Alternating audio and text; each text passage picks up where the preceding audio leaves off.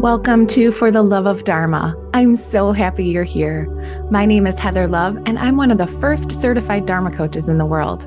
This podcast will help you be more joyful, remember your purpose, and live life on your terms. Get ready to get inspired. Here we go. Hi, friends. I hope your February is off to a great start, and I hope you loved the January series on money and success. If you haven't had a chance to listen to it yet, those episodes are waiting for you whenever you're ready. Now we're back to conversations that I've had with some other amazing people with topics that I hope will inspire you. First up is Prema Joy. She is a journey practitioner and results coach who survived a domestic violence marriage from ages 16 to 31. She now helps others through their own emotional healing journeys with programs she hosts throughout the year, as well as with her two books. In this episode, we talk about how your experiences take hold in your cells. Prema says that through the journey method that you can actually learn to change your cellular memory so that you can begin the healing process. By changing your neural pathways, you can look at beliefs and trauma and clear them through changing the brain. You can then move forward differently than you have in the past. Through conditioning, we have actually been taught to not feel our feelings. We unconsciously distract ourselves in an effort to not feel things. With journey work, you will actually allow yourself to feel the emotions of your past and drop through them to come to a place of expansiveness. Your emotions will no longer control you. You will now be in control of how you respond. It's a really interesting conversation. So, without further ado, let's welcome Prema to the show. Hi, Prema. Welcome to the show. Hello. Thank you for having me, Heather. I'm I, really thrilled to be here. I'm so excited you're here. And I just love your accent. I could listen to you talk forever. And the way I like to start my guest episodes is by having you choose either blue or red. I have a blue book and a red book, and I will pick a question from whichever book you choose.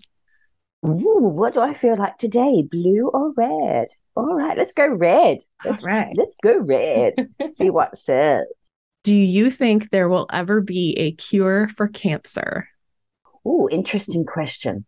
I do think that there is a cure for cancer. In fact, my work with my work, I've uh, lots of people who actually do cure their cancer. I think, from my perspective, I think we have to get to the root cause of cancer and really get people to understand that cancer shows up in the body after a, a while of things being stressed or uh, the body and the mind is not in cohesiveness. And so cancer shows up that way. And within the work that I do as a journey practitioner, it works on the precipice that the emotional body, whenever, when we're children, we can have things happen to us which uh, could be caused trauma, but it can be a thing that happens over and over again. And because we haven't been taught to really feel our feelings, we shut down the emotion in the body. And when we shut down the emotion in the body, those cells can get shut down and locked off. And then what happens is years later, they become susceptible to things like cancer or illnesses or things like that that gets into the body. And that can be caused by um, having had a trauma or something happened in your childhood where you weren't able to fully express and feel it at the time. That so, is an amazing answer to that question. Yeah i think we forget that there's a root cause to cancer that we need to get to so that we can fix it. Would you tell my listeners what was Prema like as a child? What was your personality like? What did you like to do for fun? Oh, what was Prema like as a child? Interesting question. I was quite dramatic. I like to put on shows and sing, and I was quite bossy. I was always, I also had wanted to be in charge of the game. And I like to be at the front and I like to be the head and if I wasn't in charge or I got the shits, so the shits in Australia is I got the uh, what do you get? You know, you get I got angry. I got I'd get pissed off, and if I wasn't in charge, the shits means something else in America. uh, okay, I I had a feeling by the look of your face, but in Australia it means where you're pissed off but uh, so I, you know, I and but I really did love acting and shows and putting uh, you know that sort of stuff and and I, I I really love swimming. I spent a lot of my childhood in Singapore because my father was in the navy, so I was really lucky in that way. I got to spend a lot of time in the swimming pool, and I love swimming. I liked writing as well. That was one thing that I loved. I loved English at school. I didn't really like maths or anything else, but I loved English. I loved creative stuff. Do you remember what you wanted to be when you grew up? I wanted to be a journalist from a fairly early age. For me, my, when my father died at 12, that really just sent me off on a completely different path. And I never stepped into being a journalist or stepped into that. Like I, I never even really finished school. I went to I finished school at 15. I went to business college. And then at 16 I ran away from home and got into a domestic violence marriage. So all of these things stopped me from doing what I wanted, which was I wanted to be a journalist, but I never ever got there. So I've never been a journalist. But I figure who I am is great now. well, and you've authored a couple books, so that's close to I journalism. I would say that that fits into that category. So you are a very vivacious and bubbly person. So I am assuming you are no longer in a domestic violence situation. No, I haven't been in domestic violence for since I was well, I'm 60 now, so it's been about 28 years. Okay, good.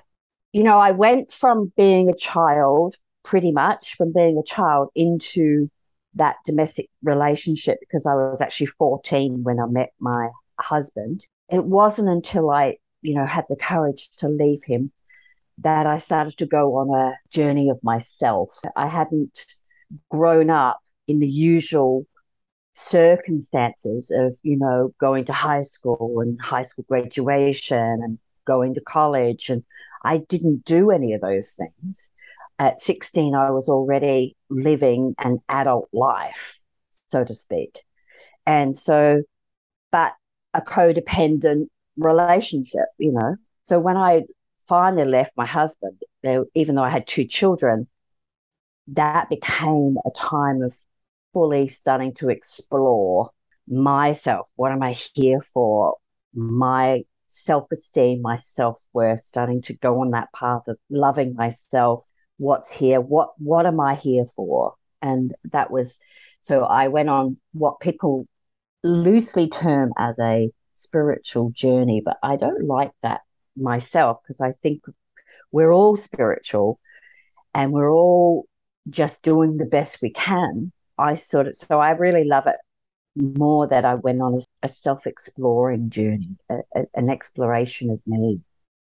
Mm, Um, I love that. And, you know, we kind of breeze over it like it's this this journey, you know, no big deal, but there's so much meat packed into that. I mean, there's so much that has to happen to learn all of the things about not only who you are, but also why you're that way. And then who do you want to be? You know, so there's just, we breeze over it like it's this simple thing, but there's a lot to yeah. it. And uh, there was, and as you say, there's quite a lot of meat. There was a, you know, a long period of time of, I think of it in this way when I was in domestic violence, I was in denial.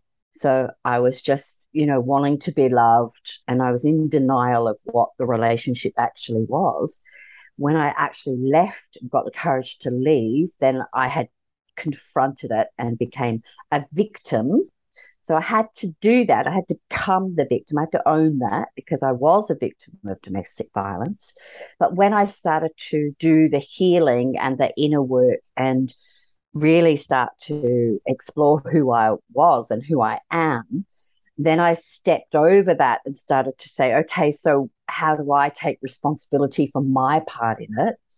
And that's where I started to grow much more because I was able to go, okay, you know, when I look at when my I found my father dead when I was 12, didn't get to express, left England shortly after. There's all this grief that I hadn't been able to express. And so when I was able to start exploring all of that stuff, and start to heal it, take responsibility for my life and what I had created, And then I was able to go into the next phase, which is where you start to not just be a survivor, but you start to go into thriving. And then you start to really take responsibility for life, for your life. And you start to go, oh, hey, guess what? I can create this, I can create that. Actually, it's up to me. And so there's that meatiness in the middle where I had to start realizing, you know, I was, I was making some mistakes, the same mistakes with relationships, with patterns, with things like that. It was like, okay, what am I doing here? What am I doing here? This this is showing up again. Oh, this is showing up again. And then having to go, okay, so the only common denominator here is me. What are my inner workings doing? What is my subconscious? What's happening with my belief, with myself? So once I started to do that really question and do the inner work, the healing work, the being able to really fully express my feelings and emotions, get in touch with my body. As a domestic violence survivor or being in it, I didn't spend a lot of time in my body. I spent a lot of time out of my body, you know, and a lot of us do spend that. And when we have a feeling, we don't actually feel it in the body. We just go up into the mind and analyze it rather than actually feel it wherever it is in the body. So it's, you know, it's taken all these years for me to really nut it out, flesh it out, have a really good, healthy understanding of my body, of my emotions, of my what I create, what's happening when I go down into a when something happens in life. And so these days, I think I'm just so much more grounded. Mm. And so, just so much more grounded. And when things happen, I don't always go, oh, this is the worst thing that ever happened and go into victim. I'm like, okay, let's just take a breath and breathe and what is here. And if I can't deal with it, I'm going to give it up to a higher power. Mm. Rather than trying to control or fix or sort or strive or push or yeah, that's so important to be able to release it because I think we spend a lot of time in our heads trying to fix, trying to control. And at some point, it you will realize that you want to get off the hamster wheel. And you know so by giving yeah. it up is is really powerful. Yeah absolutely. So now you are a journey practitioner. Would you tell me what that is yeah, I've been actually I've been a journey practitioner for 17 years. The journey is a a method that was founded by a lady called Brandon Bays. She some 30 years ago she got cancer. She had a tumor the size of a basketball, and she healed it in six and a half weeks wow. with herself, with no treatment. And in that time, the journey method was born. The journey method is kind of the best way to describe it is kind of like a, a meditative journey where you go inside the body, you go to that place where the memories are stored or the emotions are stored, and then you you get the child or the adult or whoever it gets to express what they couldn't express at the time to the person then there's a forgiveness that happens and a whole load of other things. But there's a, a, forgiveness that happens. And what happens with that is that there is an absolute shift in the cells. So it's called cellular healing because a real shift takes place in the body, in the cells. Once you can heal that and forgiveness takes place, there's a real shift in the body. And so it's like when Deepak Chopra asked the question if you've got cancer in the liver, but the liver cells replicate every three months, why does someone still have cancer? And it's because the cells completely replicate 100% the same. So they actually just copy themselves. So when they replicate, they just copy the cell, copy the cell, copy the cell. So when you can get to the cell, the actual cellular memory and the cellular healing, then you change the substance of that cell so that when it renews, it renews healthily. And that's how you can heal cancer and other things that happen in the body from the cellular memory. Fascinating. And so you mm. help people to do that? I do, yeah. So with the journey process, uh, you know, you come to me and say, I, am allowed to speak about this. So I'll give you an example of what it is because I'm allowed to say this one. I have permission from, uh, and this was a lady that I worked with many, many, many years ago. And she came to me because she was struggling with making decisions. She found that she just could, couldn't make a decision and she would get into a relationship and she would make their, her partner make all the decisions and then she would get angry because they were making all the decisions and so the relationships would break up so we went into she went back to a memory when she was about two or three years old and she had was on a picnic with her parents and she wandered away from her parents and she got herself stuck on a barbed wire, barbed wire fence. So her dress was caught, her leg was caught, and she was stuck. And she couldn't go forward and she couldn't go backwards. She just couldn't get off without hurting herself. And so her parents found her and, you know, got her off and all the rest of it. But what she realized in the process as she emptied out was that she spent her whole life on the barbed wire fence. Mm. Subconsciously, she had taken that experience and subconsciously she had it had concretized in her cells. And what had happened was she couldn't make a decision because she was still on the barbed wire fence. It was so traumatic. You know, it had long since happened, but that's how it affected her life. That's how it works. How, that's how the process works. And you know, some people suppress their emotions and suppress their memories, and that's okay. We can still work with them, and usually uh, there is still sometimes it takes a bit longer, but there is still quite a lot of progress, and people heal from the most amazing things. They really clear old patterns, change their lives, go on and do things that they never thought they could. I mean, and I'm a prime example of that because I'm here chatting to you like nobody's business. But if you had met me when I was married, I was a mouse. I wouldn't have, I was on tenterhooks all the time. I had this complete, just nervous energy about me all the time. And I couldn't have even sat still for five minutes, let alone, you know, talk to somebody about things. So, do you think that all the reasons that we feel stuck as adults are rooted back in our childhood or our younger years? I do. I think that and so this is i say that because my experience within my work within the journey work and and also because a, a lot of the beliefs that we get given as children are given to us at a time to keep us safe. But when we're children we are from especially from the ages of you know zero to about six we're a sponge. So we take everything in and it all goes into our subconscious. And at that age we don't actually have the capability to sort it out like we do as an adult. We don't have the capability to go oh well you know we could use that for this or that. We, we don't. It just all goes in. And so what happens is we sort of keep that, I like to say, like a backpack. You know, we have a backpack of all of this stuff that happened to us as children, some the trauma addict things, if we were humi- humiliated in front of the class or experiences that we had and the beliefs that we got from our parents who were doing the best they could but still they've handed down you know you have to work hard for money they've handed down all of this stuff and we take it all in. And then as an adult, we've got all of this here. And so an opportunity shows up in our life, or we want to make a decision about something. And the only thing our mind can do is go to our backpack and look at a past example because the mind will only look at what's already happened.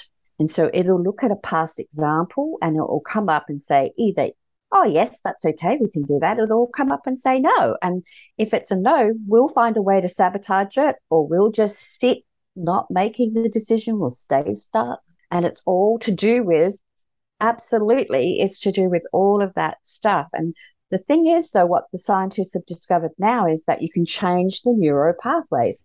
So this is where we have the ability to look at our beliefs and look at our trauma and heal it and clear it and change the neuropathways in our brain, which means that we then can make different decisions and we're creating different neuropathways in our brain so that we then go, oh, okay, yeah, I did that before and it worked really well. I'm going to do that again. Or we can go, in the case of journey work, it teaches you to feel your emotions. And when you do, when you actually feel the emotions and drop through, feel the emotions and drop through, then you do come to this source space of peace, this this place of this expansiveness. In that, then you can start if a fear comes up then you can just open into the fear. It's like facing the fear rather than having the fear control you every time you you come to look at that decision. So because most of us have as i said before with our feelings we've been taught to not actually feel our feelings. We've been taught to get distracted to do anything else you know to go shopping or to mow the lawn or take that, drink a glass of wine or watch TV or we'll do anything but actually feel the feeling. And we've been taught to do that. But when we can actually go, oh, I'm feeling fear and let it be there in the body, it'll only last about 30 seconds if you're lucky. So when we can do that, then we can start to really look at and confront and work with ourselves so that we're going, so when we drop through, we get to a place of openness and spaciousness, and we can go, okay, I can do this. And we can look at our fear and go, you know, what was that about? Usually it's paper tigers because the fear is often of the unknown. It's always about the unknown. That's the biggest fear that people have is if I do this, I oh, what will happen? And that's the biggest fear that people have. And that's why they stay comfortable. That's why they can stay in their comfort zone rather than stepping out. I love that so much because I think that that is absolutely the key why people stay stuck. Besides, there is a history there of what it, you know, of their past, but the fear of the unknown. And what I always come back to people, I'm like, okay, but are you going to die? You know, if you do this thing yes. that you're so terrified of and it doesn't work out, are you going to be okay? you know and and exactly. usually it's yes right? They're not going to die. Absolutely. Yeah. I mean we have a thing in the with the within the practice where i'll just ask them what's the worst thing that could happen. And then they come up with that and say okay. And now that what's the worst thing that could happen? If that happens what's the worst thing that could happen? And usually people then get to see how they're just catastrophizing like it just it has not happened but they are catastrophizing. So, you know, most people who lose their job or want to change jobs, but they're too scared to change jobs, the catastrophizing is that they'll be homeless. They'll never get another job. They'll lose their home. They'll lose this, they'll lose that. I am fascinated by the whole rewiring of the brain and the neural pathways. And I am a big fan of Joe Dispenza. And I know there's other people out there yes. that do that. What would you say for people who are interested in learning just some basics in how to do that? So they've recognized there's this thing that's tied to their past and they want to change it. So what do they do? Yes. Well, I guess it's really about starting to become aware or having an awareness of what you're thinking and what you're believing, and then asking yourself, is it true? I think that's the key thing. And the other thing is to start changing. So these are the things that I I have a six week program which goes for six weeks. It's a one hour a week. And these are the things that I really address in that so that people can get to start putting things in place to to really start to change these things. They can they have practical steps that they can take. That's the one that's called pathway to clarity confidence and trusting yourself. So the tips get back in your body. So when you're feeling like your mind can't stop get back in your body. So that means go for a walk in nature. It means put some drumming music on and shake that out. It it means get back here in the body. So deep breaths or meditation or any way that you can do it. Put your feet in the ocean, go for a walk in the forest. Any way that'll bring you back to your body is a great way to start because then you can start to separate the thoughts. Sometimes before that, it's hard. Once you can start to separate your thoughts, then you can start to question them. And so you can start to say, okay, so I'm believing this, but is it true? What actual evidence do I have of that? And usually when people start questioning it, they'll say, oh no. And the other thing is, is like, okay, if I believe this, when I'm believing, when I'm believing this, and it's just a thought, how does that make me feel in my body? Actually makes me feel terrible. And then I start creating other stories that go with it. So I start creating a whole thing. And so when you start to really question those thoughts and start to understand that they're just thoughts in your head, and usually they are connected to the beliefs and the things that you learned as a child, when you start to differentiate them, then you can then you can start to change that thought, change the neural pathways. The other um, one that I love is uh, so there's a couple of few of them that I use. Another one is that we often ask why. You know, we say, why am I not good enough? Why can't I get it right? Why is everyone else happy and I'm not? Or we say why. And the mind loves to go looking for answers. So, this is the thing the mind will go looking for the answers and it will give you all the reasons why you're not good enough. It doesn't differentiate between what's happy and lovely and what's sad and horrible. It doesn't differentiate. It will go looking for those answers and give you the proof. This is why. So, we have to change our why questions. So, we need to say, why am I willing to learn more about who I am? why am I such a good person? Why am I great at doing this? We have to change the why questions. When we change the why questions, the mind will go looking for the answers and it will give us the evidence of why. Again, it will start to change the mood or where you are. And you can again, you can start to address and look at those neuro pathways. When you start to ask those questions, it starts to give you a different answer which means that it starts to change things. And then the other one I like is what if? What if? You know, when you're in a, say, you're in a funk or you're working and you, you know, you do this whole beat yourself up. I'm not doing enough. I haven't got it right. Oh, I need to do more of this or I've got to get, ah. And it's like if you just go, what if? What if I went for a walk around the block right now? And you just say whatever the first thing comes after you.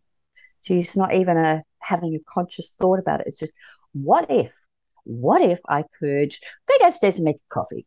What if I could go for a walk around the block? What if I could go down to the beach right now, put my feet? Oh, what if I got a new pair of socks? What if I went and looked at the clouds? What if I had a look at this or that? It's it's just another thing to to sort of take you out of that expansive, takes you out into a more expansive frame of mind rather than being packed in. Mm, that's so good. I was taking notes as you were talking because so good. So good. Well, uh, you know, I do do the videos on the TikTok. So people see me on TikTok and then they, and then they come over and sign up or they come and have a chat with me. And so there's all different ways that you can get. Um, and so with the coaching, that's something different to journey work because I'm a coach as well. So that's where we do look at really conflicting values, working with the neuro pathways, as well as the beliefs and all of those things. But really looking at, you know, when you've got a goal that you really want to get to, what's in the way of that, and how changing all of those neuro pathways, the values, what your values are, and connecting them all up. Because often we don't I often say to people, you know, I help people to clear their blocks and connect their dots. So sometimes they have something that they want to do, but they it conflicts with another value. So, for instance, you've got a, a mum who's got children and wants to go back to school, but she wants to spend time with her family. That's a that's a conflicting value, but we can we can get that so that the goal to go back to school will be in alignment with her values so that you start to change the neural pathways so that she then starts to connect her dots and understand that, oh, if I go back to school, actually, my kid's going to be better off. It's going to be better for everyone. It changes things in that way. Mm, amazing. Amazing. And I know you are the author of two books. Would you like to tell us what those are? Yeah. First one is called Heart Work. It's called Living on a Prayer. That one is based on my life.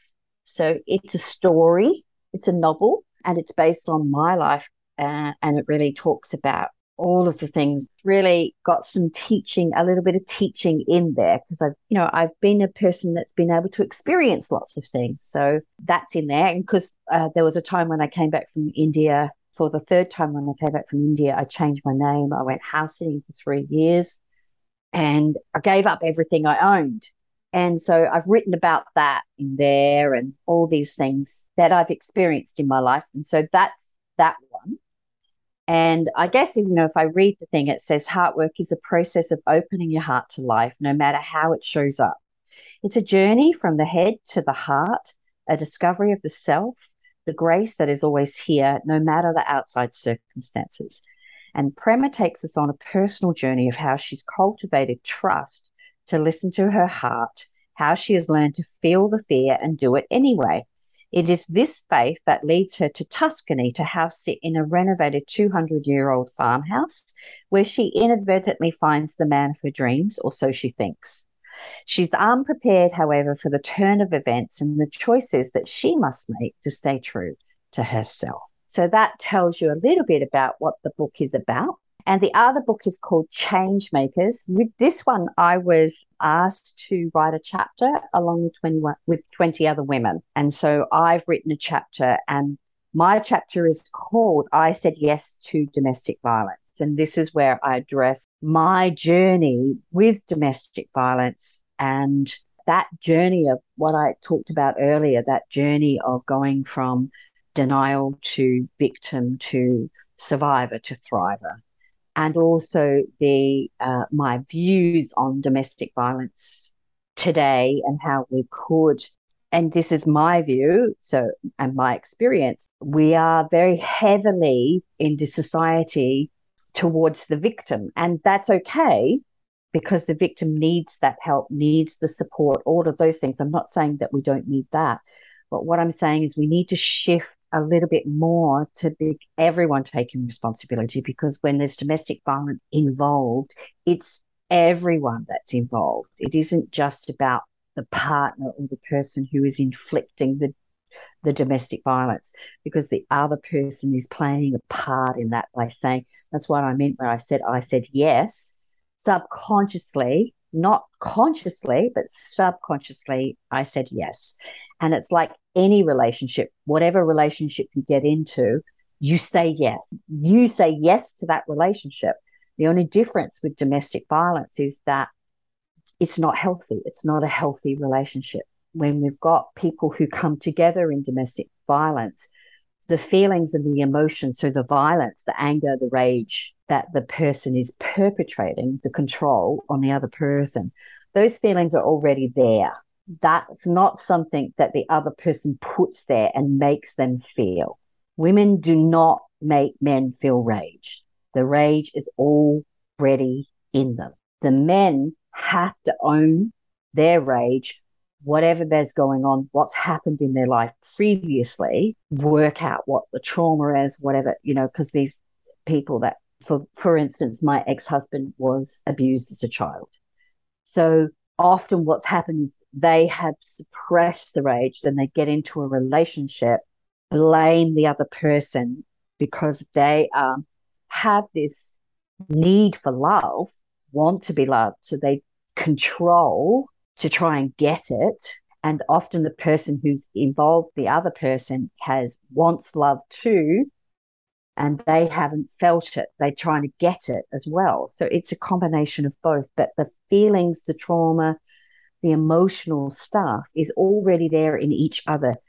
You are a mirror to each other, but you're not to blame for the actual feelings that are there. And that's about taking responsibility. So once we can get, I feel that once we can get to a place where we're looking at the woman as well as the man or the perpetrator and the victim both taking responsibility for how they feel and what's happening, then we can start to really shift.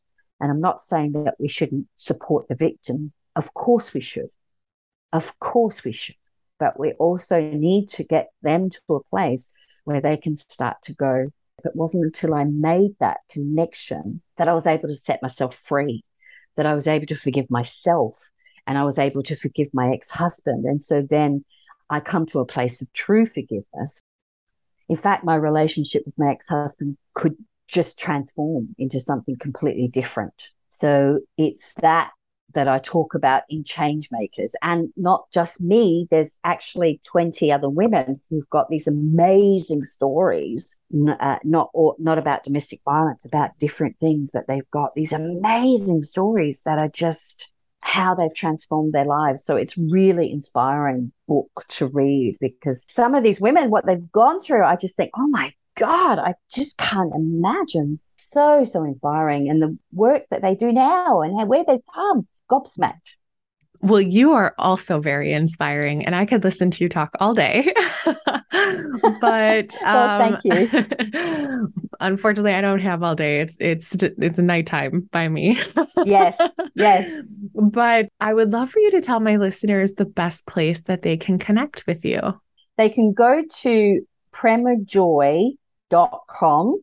They can get the free four steps to the videos uh, and they could find me on Facebook, Prema Joy Results Coach and Journey Practitioner. They can also find me on TikTok at Prema Joy 2, the number 2 at Prema Joy 2. And or you can email me, premajoy at premajoy.com. Amazing. And I will put everything that you gave me in the show notes so my listeners can find it easily.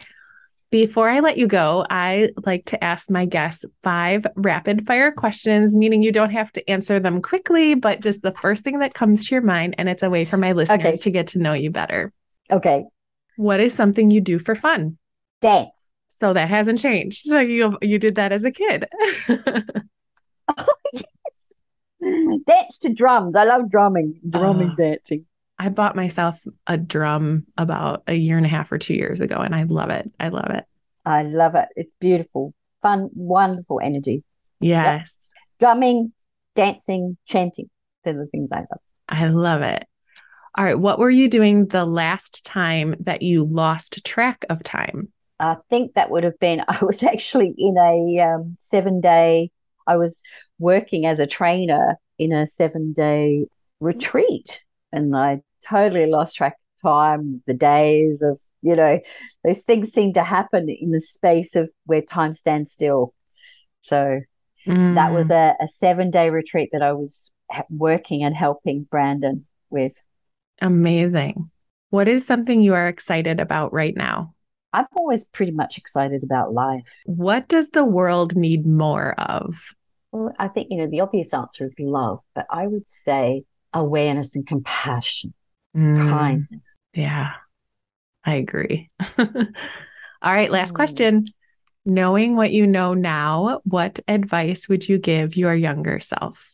I would tell my younger self that you actually have the power within you and to find the love within yourself and not look for it outside yourself and trust yourself more. You don't have to get love from other people from outside, like find it within you and look at life a little bit like step out of the bubble, you know, really connect and get grateful with nature, look at the stars, go to the beach more often. Like, just that's what I would say to her.